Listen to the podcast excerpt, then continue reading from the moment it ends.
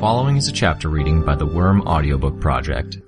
Please support the original author at parahumans dot wordpress dot com. Thank you and enjoy.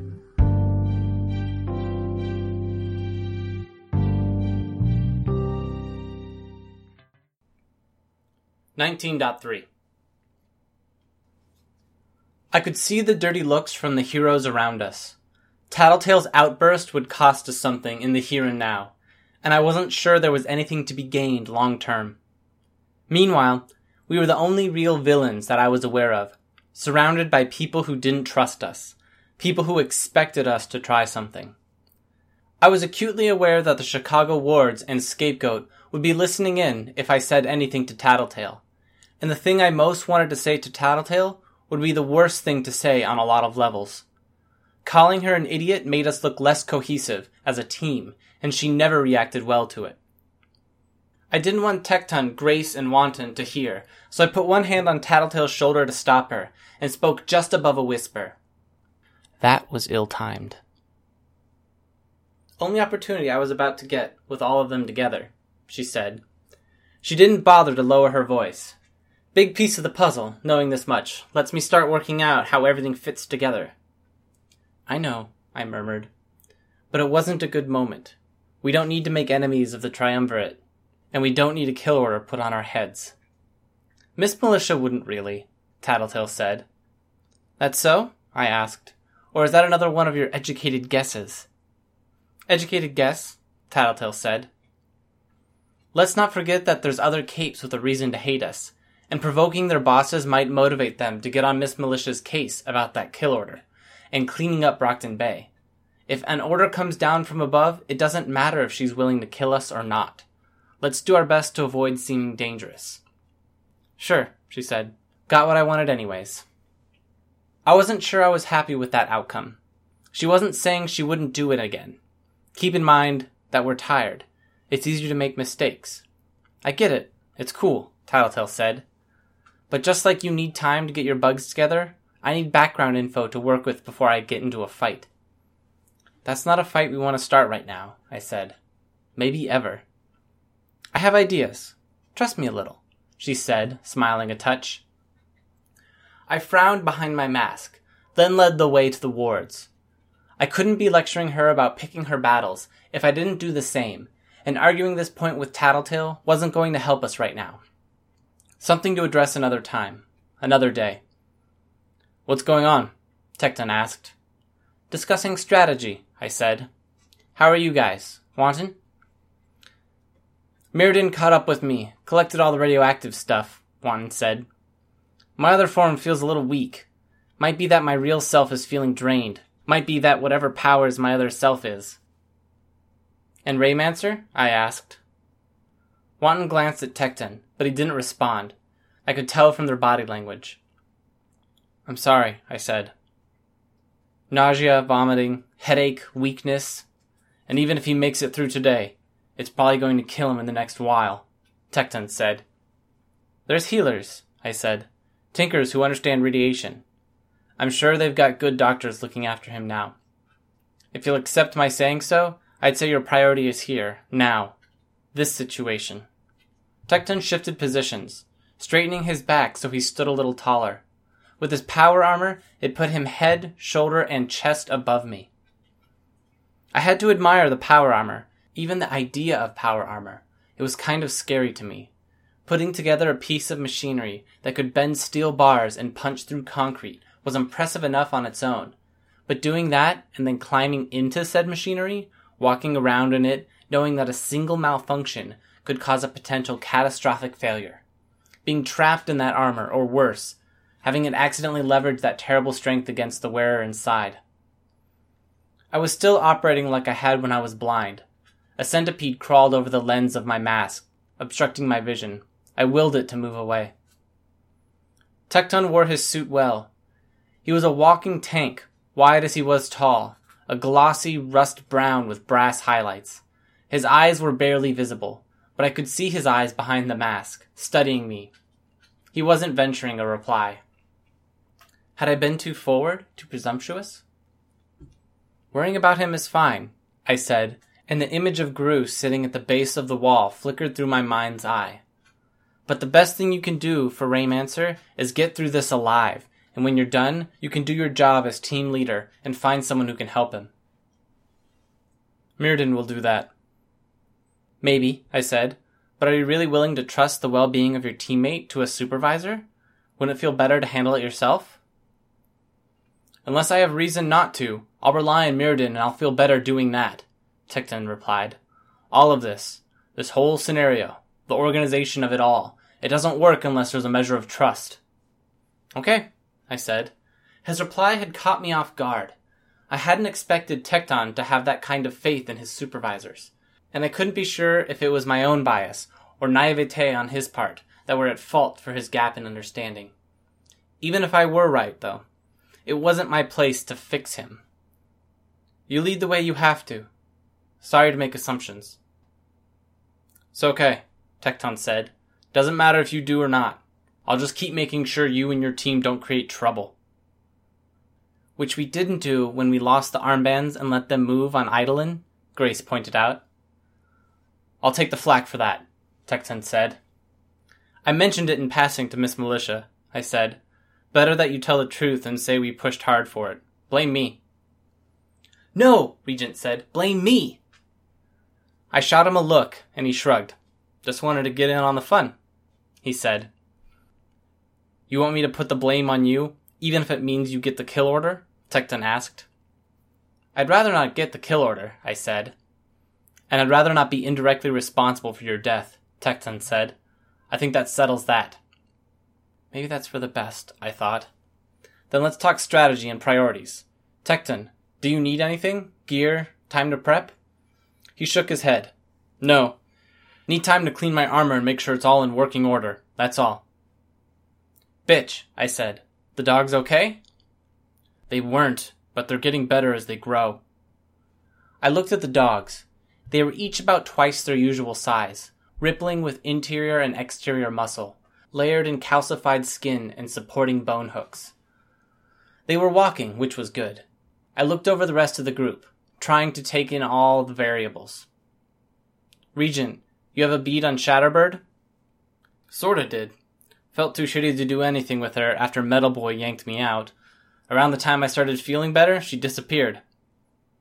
What does that mean? She's out of range, she's dead, or she's inside Noel. Inside Echidna. That would be bad, I said. Implausible, Tattletale said. She would, just to fuck us over. Any idea what variants we could expect on her power? I asked. Tattletale was combing her hair free of gunk with her fingers and fingernails. No. Seems like there's always a consistent factor, and the variations work off that. For Vista, it was space warping. For Grue, darkness. With Shatterbird, there's three strong possibilities. Glass, sound, or macrokinesis of some type. Fuck me, Tekton said. Citywide attacks with something other than glass? Wood, metal, pavement, Thadethil suggested. The way her original power works, her kinetic ability attunes other objects, so they extend her range. She reaches as far as she can, then sets up a wide-area explosion. Instant chaos. We deal with that if it happens, I said. I can use my bugs, maybe sense if she's affecting anything besides glass, buy us time to react or take cover somehow. But we have limited time, and we should use it. I'd like to stop by my territory, get resupplied, and maybe swing north to where Coil put Atlas. Atlas? Tekton asked. Skitter's giant pet beetle, Regent supplied an answer. It'll let me fly, I said, and I want to stay out of trouble until Scapegoat's power stabilizes. Easiest to do that if I'm a hundred feet above the ground. That's not important right now. What I'm wanting to know is whether anyone else has an errand they need to run. Yeah, Tattletale said. I'd like to meet up with the remaining travelers. Talk to Scrub. Scrub? Tekton asked. Scrub. And then I need to get back here to meet some guests as they arrive. I invited Faultline's crew. That gave me pause, but I couldn't say why while the heroes were here. Let's find a ride. Half of the P R T's containment vans had turrets on the top for spraying foam, and each of those vans were circling the area where the building and construction sites had been demolished and brought down on Noel's head, laying foam down on the rubble. The other half were little more than mobile roadblocks, and they'd been positioned to block off minor roads and alleys, leaving only a few major roads that could be protected by capes. The benefit of having the Chicago Wards with us was that we could ask for that stuff. Tekton went to Myrddin. Myrddin spoke a word into his armband, and a P R T agent brought our truck to us. Tekton had been talking about organization and relying on others. I didn't think it counted for nearly as much as he was saying. Not the P R T, with what I'd seen and the hints at the Triumvirate's involvement. Still, it was a ride, and I wasn't about to complain. The travelers were in custody, with Trickster absent. Genesis was in her monstrous form, fixed to the ground with containment foam. I didn't see any sign of her real body, which meant she was either playing along or cooperating. She wore a vaguely female shape with a serpent's tail from the waist down and a bony forehead that flared and swooped back behind her head like a triceratops frill. She had no eyes, and her mouth was wide and lipless, with tiny sharp teeth, her arms long with clawed fingertips. Sundancer and Ballistic were glued down to either side of her, buried up to their shoulders. Scrub was a distance away, buried up to his waist in the road. His hair glowed with a faint red color, and a glow emanated from his eyes and the inside of his mouth. Ballistic and Sundancer stared as we approached. The heroes were giving them a wide berth, probably as a safety precaution. I didn't realize any of the three who were standing watch. A boy and girl, each with short bows and headbands, with a bull's and ram's horns, and an eight-foot-tall hulk of a girl with a muscular physique that had to be power-induced, and a shovel broader than I was. She was stooped over, nearly to the point of having a hunchback, and she had a severe overbite that left her top row of teeth sort of hanging off the front of her face. Her hair was tied into thick, dark braids that hung nearly to her toes, partially obscuring her face. Like Weld, she wasn't wearing a mask. "Wards West, yo!" Tekton called out. The large girl turned around. Her voice was deeper than Grue's when she spoke. "Chicago Wards. Not that I'm one to talk, but you're missing a few members. They didn't." "Nobody died yet," Tekton said, extending a hand. "She shook it," he said. "Got a couple sitting this one out." Barak put in for vacation. I think he's feeling the pressure after the Leviathan hit, and he's hoping to have a good excuse to miss the next Endbringer hit. I told him he's not forced to come on these missions, but... "He's compelled to defend others," she said. "Yeah." Garnet gave this one a pass. Raymancer came, but he took a bad hit. "Injured?" "Radiation poisoning."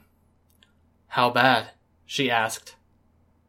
"Bad as it can get without killing you right away," Tekton replied. "Like I said, nobody's died yet." She bobbed her head in a nod, and her hair swung in front of her. She reached out and put a large hand on his armored shoulder. Her voice was surprisingly gentle when she said, "I'm sorry." Tekton didn't reply right away. Sympathy could be a horrible thing to give someone, depending on who they were and how far along they were in their acceptance of the event. I felt moisture in my eyes, but it was Grue I was thinking of. With something to distract myself, I could deal. I could compartmentalize, refocus, focus on getting the job done. And if someone gave me a few simple words and a touching gesture like this girl was offering Tekton, right here and right now, I suspected I wouldn't be able to resist losing my composure. It was a good thing, perhaps, that nobody on my team was that type. "I'd like to talk to the travelers," Tattletale said. The large girl looked at Tekton, and she talked to him instead of Tattletale. "Hell of a babysitting job, Tek. These are the guys from the news." "Speak for yourself," Tekton said, gesturing toward her captives. "Where's Fisher Boy?" "The captain's sitting this one out. I'm in charge for this mission." There was a genuine cheer in Tekton's voice as he said, "You've been wanting that for a while." She smiled, which amounted to revealing more of her top row of teeth than anything else.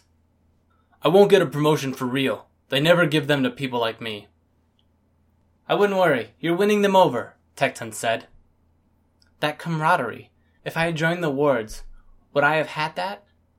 How would things have unfolded? "Tattletale, Undersiders, this is Gully. I'm only as strong as I am because of the data I got from studying her power. There was a time that she looked after two members of my team when they were based in San Diego. Wanton was one of them. If you treat her with anything less than the utmost respect, you won't get any more cooperation from me. Got it? Not a problem, Tattletale said.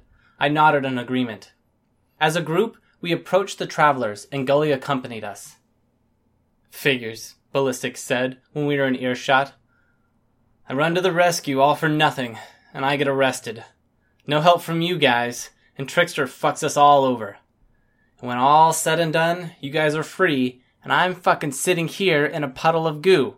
Tell me Trickster got his at least. Not that I'm aware, Tattletale said. Ballistic sighed. Sundancer wasn't moving. She sat in a hunched-over position. Is she okay? I asked. Course not.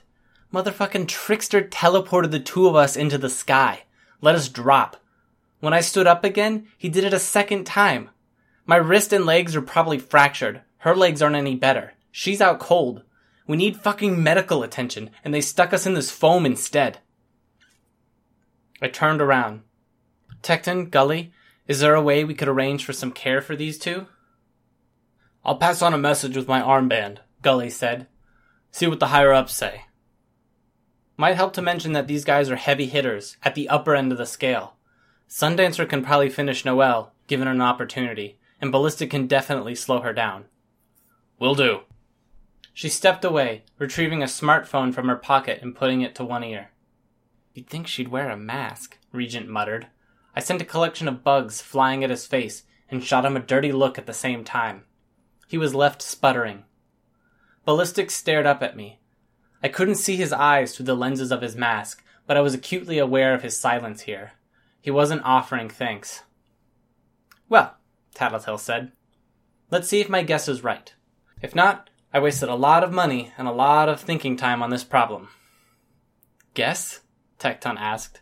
Guess. Tattletale briskly walked in Scrub's direction. The ex-merchant was buried in a standing position, three-quarters of his body sunken into a hole in the ground, roughly two and a half feet in diameter. He couldn't raise his arms up out of the hole to pull or push himself, and the narrow confines of the hole didn't let him bend his legs. A flash marked an explosion nearby, hitting only air. Scrub, Tattletale said. Scrub didn't respond. So you don't talk, she said. That makes this harder. She sat down cross-legged, to put herself on more of a level with him. A flash erupted two feet away from her, a few feet off the ground, and was followed by a slight movement of the air, stirring Tattletale's blonde hair. She brushed it back into place with her hand. What's the guess? I asked.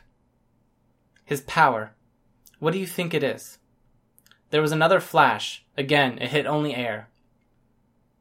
I was thinking uncontrolled annihilation blasts, but you're going to tell me it's something else, I said. I am.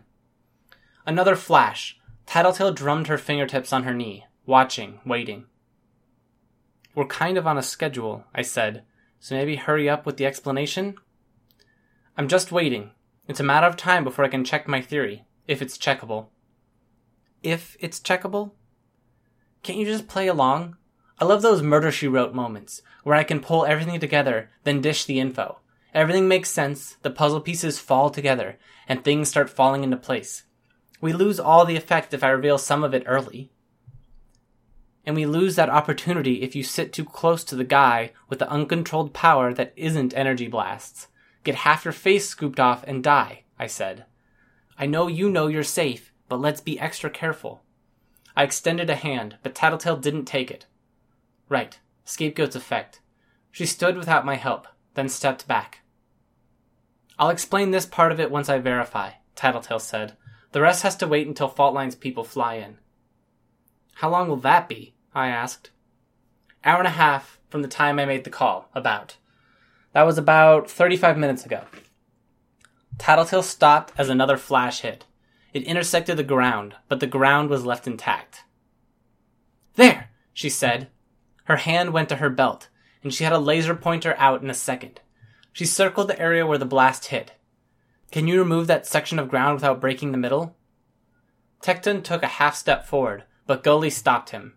She tapped her shovel against the ground, and the area in question rose from the ground, perfectly cylindrical, three feet high. Another of Scrub's explosions struck, and a spherical gouge was cut out of the bottom of the pillar. Tattletale ducked close, grabbing it as it toppled, then hurried back out of Scrub's range, dragging the column after her.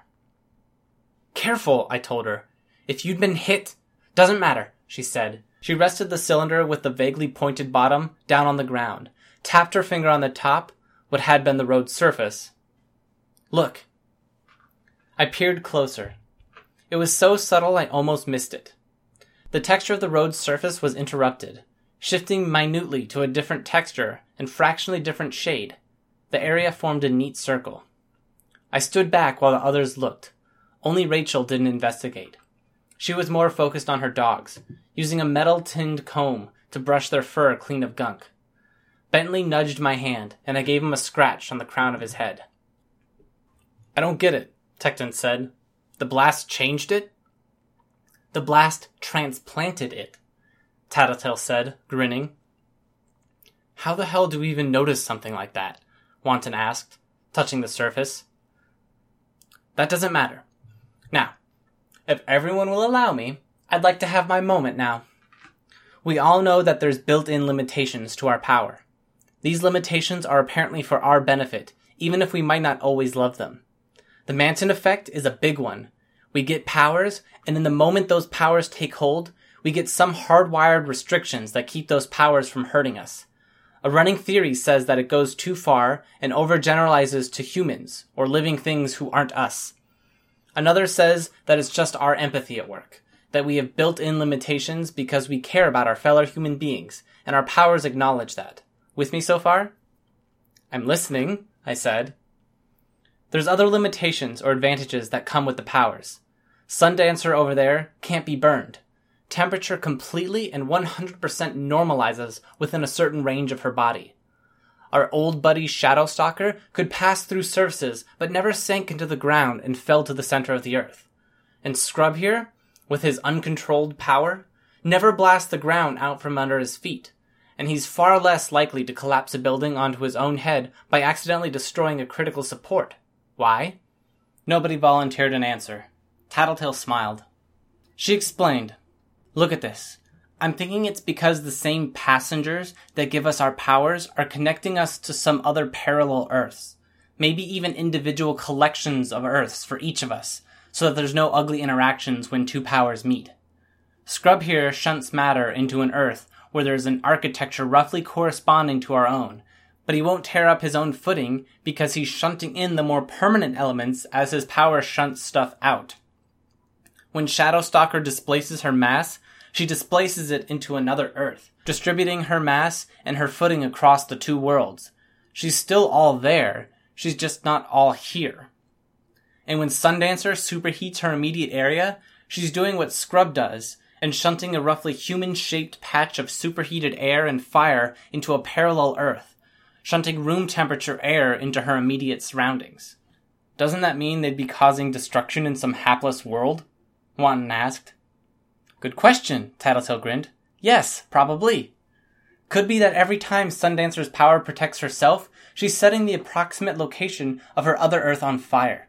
Nothing says that other Earth is populated, but it could be." I shivered. It was too much to think about. Does that apply to other powers? Mine doesn't really protect me. "Ah," Tattletale grinned. She raised a finger. "But here's my question to you. What's your power source? Where are you getting the energy you use to relay and receive information from your bugs in real time? Keep in mind that so far, the only person who's been able to intercept, understand, and replicate your signals has been Leet. You're saying that when I got my powers, my passenger picked a suitable Earth, and I've been what? Leeching power from it? Possible. Or drawing power from two hundred or two hundred million Earths. Maybe it's ambient light and radiation, and you're condensing that energy into something you can use." "Am I hurting or killing people?" I asked. "Who knows?" Tattletale shrugged. She flashed me a smile. "Maybe your passenger picked a few barren Earths with no people at all. Earths where life never evolved or where humankind went extinct. Or maybe you're drawing a teeny tiny bit of energy from millions of worlds to the point that nobody would ever notice. Or maybe you're turning another Earth's Brockton Bay into a cold, barren wasteland, Regent commented. Don't want to think about it, I thought. It wasn't like I could even turn my power off, short of killing myself or removing every bug from my vicinity. It's a bit of a leap, Tekton said, to go from looking at a piece of pavement to thinking on that scale. It's only a theory, but I've been giving a lot of thought to powers in general, and my teammates know I'm pretty good with this stuff. Now, I want you to imagine this. Think about all the complex processing and work that goes into managing powers. Hell, Skitter can individually control every insect in her swarm and simultaneously give each a completely different instruction. My own power, it's similar.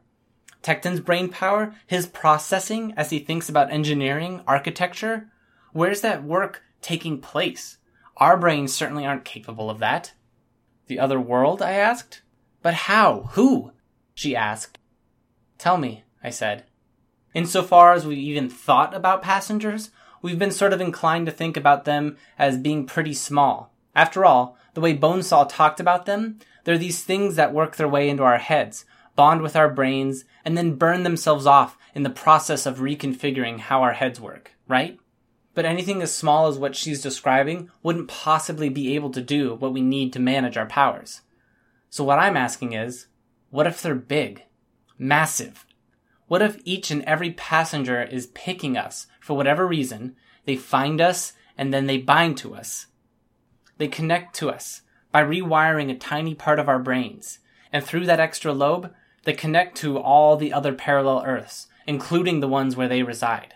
Maybe they're physical, maybe they're more ethereal, I don't know. They could be plant or animal, but they're there. Life forms that could be titanic, the size of cities, continents, or moons, lurking in some other parallel Earth and attaching themselves to us with a thread, a fine hair that stretches across the dimensions to a lobe in our brain, sending and receiving all necessary data. And things like that are connected to each and every one of us who have powers and those of us who don't, existing only to process our abilities, to absorb and channel the necessary energies, signals, and information, and make each and every one of us into... She paused to chuckle a little. Into superheroes and supervillains and everyday nobodies who use their powers for business or entertainment. I shivered. It's nonsense, Tekton said. Maybe. It is just a theory, Tattletale said, but it feels mostly right, and I'd love to hear a better explanation. Why? Gully asked. Why would they do that? If they're that powerful, if they're that big, why care about us? Excellent question, Tattletale replied. She grinned. No clue. I'm not saying it's not an interesting theory, I hedged, but how does this tie into the Echidna situation? If she's an Endbringer, and do the Endbringers relate to the passengers? Oh, I'm pretty damn sure there's no real connection between her and Endbringers. I saw her at work. Nothing really fit as far as the various things I saw about Endbringers. No, she's something else. Then what does this have to do with her? Because this definitely could have waited. Well, there's two major factors at play here, Tattletale said. Two plans. Numero uno is that it's really quite possible that Echidna's got a broken passenger. Something went wrong. It's damaged, it's demented, or some of the usual limits are gone. Hell, maybe it gained more of a grip over her and she's bringing more of the passenger into this world to operate her body, and the usual process that keeps a passenger passive and sleeping are missing in her. Or it could be that her passenger is trying to make its way into our world. And it's city-sized, Wanton asked, or moon-sized. Tattletale shrugged. It's not like she couldn't get that big. I was thinking about throwing Rachel's dogs at her until she couldn't support her own weight, but she'd still be able to use her power and puke. And while her clones seem to be getting more fragile, weaker, and more plentiful as she grows, I'm not positive that's a good game plan. Not fucking risking my dogs like that again, Rachel said. Of course, Tattletale added. There's that too. I can't really say more about Echidna without finding more about Cauldron's process for granting powers, and I'd really like to grill the travelers on that front. But understanding all this is our best bet for understanding Echidna, and potentially stopping her, or even fixing her. I glanced at the others, but there's some powerful people who wouldn't want us to dig for more information about Cauldron. There are, Tattletale said. She glanced at the heroes who were with us. Tekton, Wanton, Grace, Gully, Scapegoat, and the twins. Which means we may be doing this without the support of the other heroes who are here to stop Echidna. Which is probably sensible, because they probably won't be on board with the next idea I'm going to propose for a democratic vote. The second reason why I wanted to carry out this particular research project. I get the feeling I'm not going to like this, Grace said. Tattletale smiled. I think we can tear a hole between dimensions.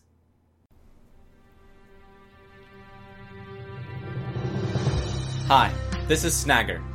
You just finished listening to a chapter from Arc nineteen, Scourge, from the web serial Worm by Wildbow. This production is brought to you by the Worm Audiobook Project. If you would like to know more about us, or to volunteer your own services, please check us out at audioworm dot rein dash online dot org. You can download or listen to every chapter directly from our site, or you can find us on iTunes or any podcast app under Worm Audiobook. Thanks for listening.